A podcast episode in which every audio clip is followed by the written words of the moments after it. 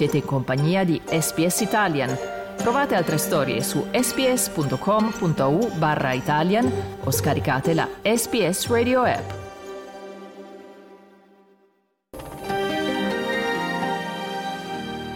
Il 2023 è l'anno nel quale il governo albanese si è impegnato ad indire un referendum per la creazione di una voce indigena in Parlamento, an indigenous voice to parliament. Vent'anni fa anche l'allora governo guidato da John Howard stava dibattendo su una possibile riforma costituzionale, ma finì con decidere di non procedere. A distanza di due decenni, quali progressi ha compiuto l'Australia su questo importante tema? Fast. Not this. What? What?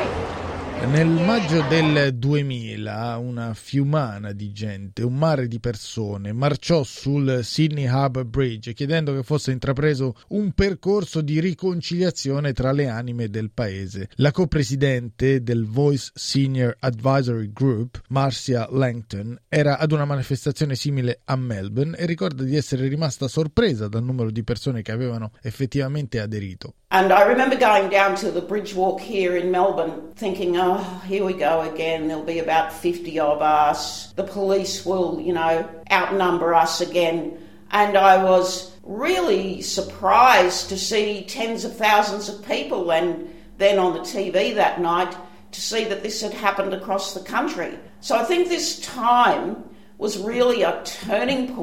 Quell'anno, come detto, parliamo del 2000, il Council for Aboriginal Reconciliation presentò al governo Howard una roadmap per la riconciliazione che conteneva sei raccomandazioni chiave porgere le scuse ufficiali alle cosiddette Stolen Generation, implementare un trattato con le popolazioni indigene, indire un referendum appunto per cambiare il preambolo della Costituzione e riconoscere i popoli indigeni come i primi popoli dell'Australia. Evelyn Scott, all'epoca presidente del Consiglio per la riconciliazione con gli aborigeni, affermò che sarebbe stato compito degli australiani e delle australiane camminare verso la riconciliazione. The council can only like light the way. It cannot deliver the results. It is up to governments, industries, and each one of us to commit to finding the lighted path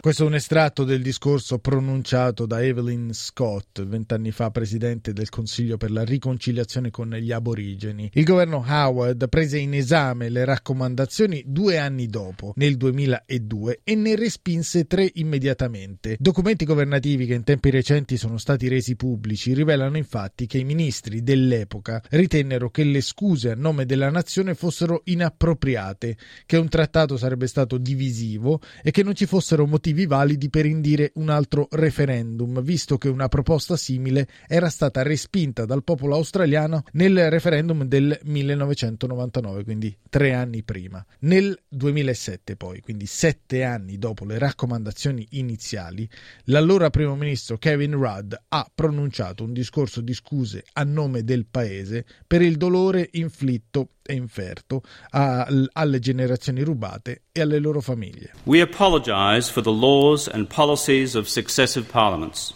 and governments that have inflicted profound grief, suffering and loss on these our fellow Australians.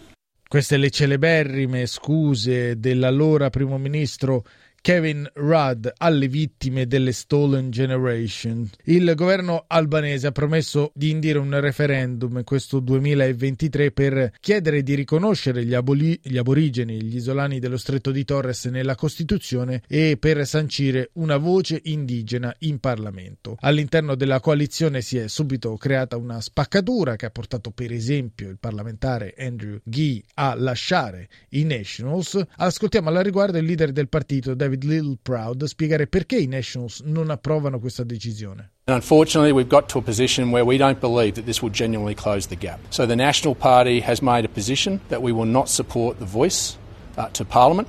Queste dunque le dichiarazioni di David Littleproud, leader dei Nationals. Il Partito Liberale deve ancora dichiarare la propria posizione, ma l'ex ministra Amanda Vanstone ritiene che ci siano punti di domanda eh, genuini su come funzionerebbe questa voice to the Parliament. My particular concern with it is that as they make reports to Parliament, recommendations, to the extent that those reports are not accepted, you'll end up with a catalogue of disagreement and dissatisfaction. And I don't think that's what we want with Indigenous people, a catalogue of disagreement. Queste dunque le perplessità, i dubbi, i punti di domanda sollevati dall'ex ministra liberale Amanda Vanstone a proposito del Voice to Parliament, la voce indigena in Parlamento, mentre Marcia Langton, esponente del Voice Senior Advisory Group, ha invitato la coalizione a tenere conto di quello che pensa oggi la società australiana. So after three fails on the public mood, the marriage equality plebiscite,